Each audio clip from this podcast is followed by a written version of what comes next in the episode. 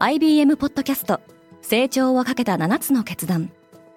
成長をかけた7つの決断とは今後3年間に世界を形作ると予想される7つのビジネストレンドについて IBM が何千ものクライアントとの対話に基づき提言をしたものです。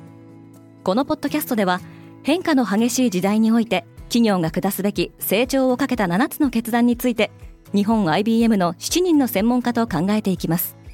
今お聞きのリスニングサービスにてぜひフォローボタンからフォローをお願いします。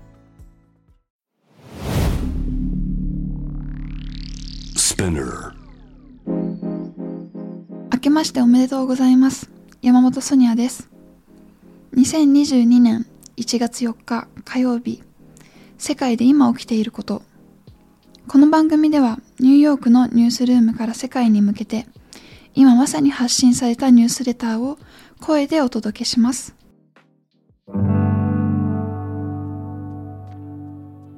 インドがアップルへの調査を開始。アップルのアプリ配信サービス App Store の運営をめぐりインドの独占禁止当局が調査を命じました。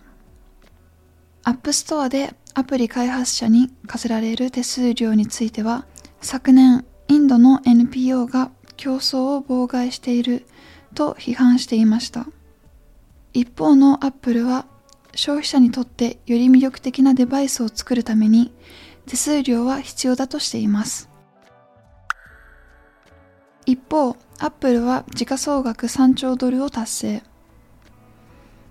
アップルは3兆ドル日本円にして345兆円の時価総額を超えた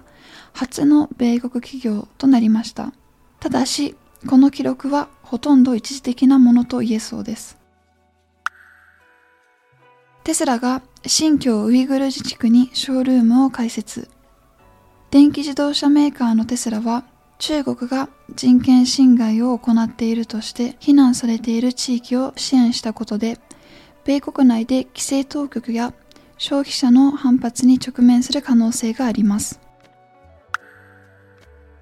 イスラエルは来週から一部の外国人渡航者の受け入れを開始する。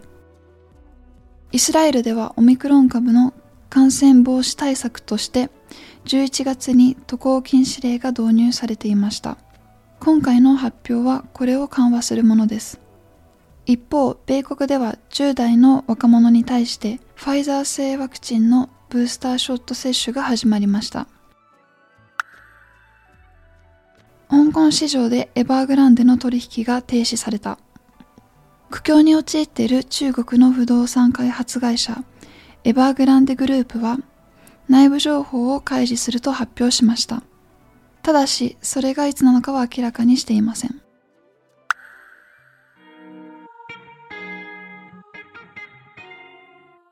今日のニュースの参照元は概要欄にまとめています。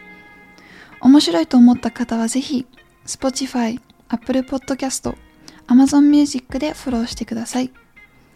クォーツジャパンでは世界の最先端を毎日2通ニュースレターでお送りしています。ぜひこちらも見てみてくださいね。山本ソニアでした。Have a great day!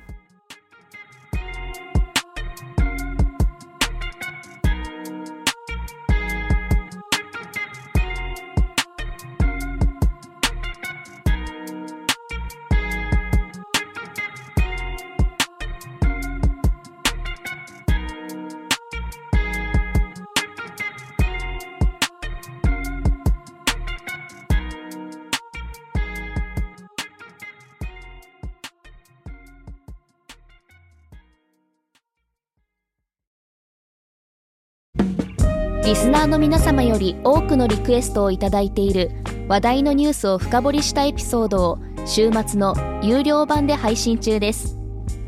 今なら1ヶ月無料トライアルを実施中。詳細は概要欄に記載しています。この機会にぜひ聞いてみてくださいね。感想ご意見もお待ちしています。